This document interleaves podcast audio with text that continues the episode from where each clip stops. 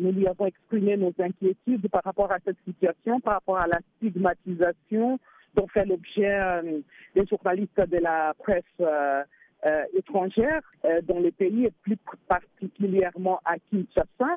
Et nous lui avons demandé de nous sécuriser et que nous devrions faire notre travail normalement, besoin de se sentir en sécurité et de dire que nous, comme journalistes, nous ne faisons que notre travail. Nous ne sommes pas euh, membres d'un parti politique, nous ne sommes pas euh, de pro-pouvoir ou pro-opposition, mais nous sommes juste des journalistes et que nous puissions avoir la possibilité de travailler normalement. Est-ce que les journalistes internationaux sont ciblés à, à cause d'un mouvement spontané? Est-ce que vous avez identifié des sources de, de ces menaces? Euh, Nous ne savons pas s'il y a des gens derrière ces groupes mais euh, une chose est vraie, que quand les journalistes euh, de la presse euh, internationale descendent sur le terrain avec ou les matériels ou les, noms des médias est mentionné, on sent ces menaces. Les gens qui disent que vous êtes vendus, vous travaillez pour les comptes des impérialistes.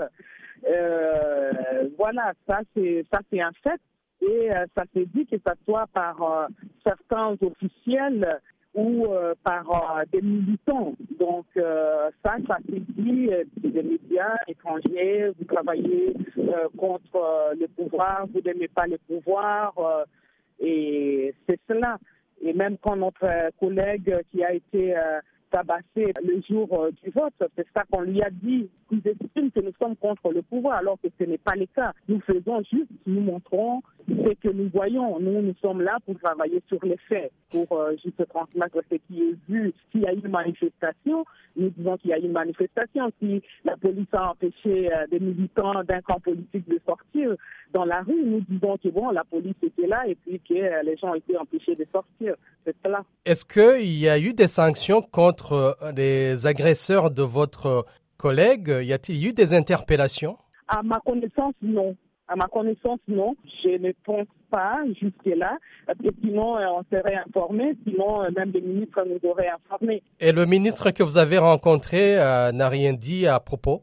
Il nous a dit que c'est lui, c'est lui qui avait dépêché son directeur de cabinet pour aller sortir notre collègue de là où il se trouvait.